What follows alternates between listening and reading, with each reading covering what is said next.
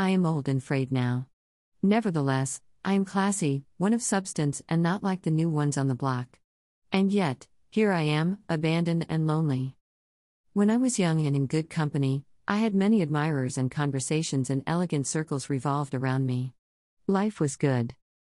Over the years, I was slowly relegated to the background. At first, to the back of the shelf and then to the trunk in the attic. But nobody can deny that I was and still am the best in deductive crime fiction. The characters that unfold as you turn my pages are still alive in the minds of people. I am told that they are still making films and serials with my main characters. All this crowding and jostling in the trunk exasperate me. Even a trash can would be better than this. Soon, I was picked up with several others of my clan and shoved into, you guessed it right, the trash can. Talk to me about a self fulfilling prophecy. Abandoned and hurt, I had no faith in humankind. After a long and painful journey, I lay in the dump and resigned myself to being shred or burned or just left to decay. I woke up from my stupor when a gloved hand picked me up and crammed me into a coat pocket. Now what? I thought. I dimly remember that I passed through several hands over the next few days, none that is worth mentioning. So, I was pleasantly surprised when the young woman looked at me with interest and I felt the care in her touch. She cleaned my red leather cover carefully, removing the smudges and stains of years of neglect and the rough and tumble of the last few days. My title glittered again and I shone like a new coin. What does a book want? To be handled carefully, to be read with interest, and to be valued. She did all this and much more. I had been with her for quite some time when, one day, she picked me up, put me in her handbag, and left for work. I was enjoying the snug ride when she took me out, put a paste on note on my cover, and placed me gently by her side on the metro train seat. I was quite happy to have a separate seat and looked around brimming with pride, to check if anyone had noticed. But I am sad to say that all of them were totally engrossed with a gadget held in their hands. As my owner got up to alight, I looked up at her expectantly. To my dismay, she moved to the door, glanced back at me, and got off. What? Abandoned again? I sat there clueless and despondent. While several passed, an elderly man stopped in front of me, read the note, and picked me up. Smiling, he flipped through the pages and put me in his bag. My stay with him was brief but wonderful as he too read and valued me. A few days later, I was left by him deliberately on one of the benches of a metro station. So, here I am, lying abandoned on the metro for the umpteenth time and waiting for yet another eager reader to pick me up. I have learnt now that I am a part of a social project book on the metro. Books are left at prominent places on the metro trains and stations, to be picked by interested readers, who would leave the books again for others.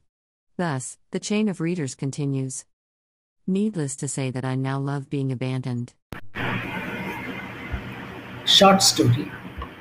Title Abandoned. I am old and frayed now.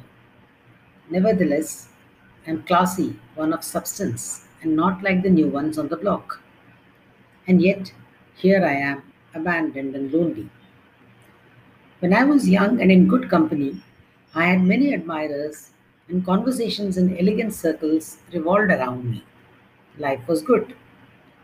Over the years, I was slowly relegated to the background, at first to the back of the shelf, and then to the trunk in the attic. But nobody can deny that I was and still am the best in deductive crime fiction. The characters that unfold as you turn my pages are still alive in the minds of people. I'm told that they are still making films and serials with my main characters. All this crowding and jostling in the trunk exasperate me. Even a trash can would be better than this. Soon, I was picked up with several others of my clan and shoved into, you guessed it right, the trash can. Talk to me about a self fulfilling prophecy. Abandoned and hurt, I had no faith in humankind. After a long and painful journey, I lay in the dump and resigned myself to being shred or burnt or just left to decay. I woke up from my stupor when a gloved hand picked me up and crammed me into a coat pocket. Now what? I thought. I dimly remember that I passed through several hands over the next few days, none that is worth mentioning. So, I was pleasantly surprised when the young woman looked at me with interest and I felt the care in her touch.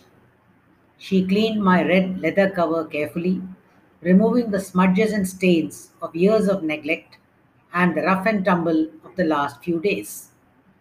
My title glittered again, and I shone like a new coin. What does a book want? To be handled carefully, to be read with interest, and to be valued. She did all this and much more. I had been with her for quite some time when one day she picked me up, put me in her handbag, and left for work. I was enjoying the snug ride when she took me out, put a paste on note on my cover, and placed me gently by her side on the metro train seat. I was quite happy to have a separate seat and looked around, brimming with pride, to check if anyone had noticed.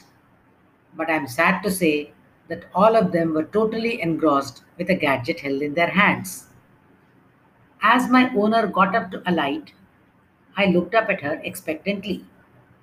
To my dismay, she moved to the door, glanced back at me, and got off. What? Abandoned again? I sat there clueless and despondent. While several passed, an elderly man stopped in front of me, read the note, and picked me up. Smiling, he flipped through the pages and put me in his bag. My stay with him was brief but wonderful, as he too read and valued me. A few days later, I was left by him deliberately on one of the benches of a metro station. So here I am, lying abandoned on the metro for the umpteenth time and waiting for yet another eager reader to pick me up. I have learned now that I am a part of a social project book on the metro. Books are left at prominent places on the metro trains and stations to be picked up by interested readers who would leave the books again for others. Thus, the chain of readers continues. Needless to say that I now love being abandoned.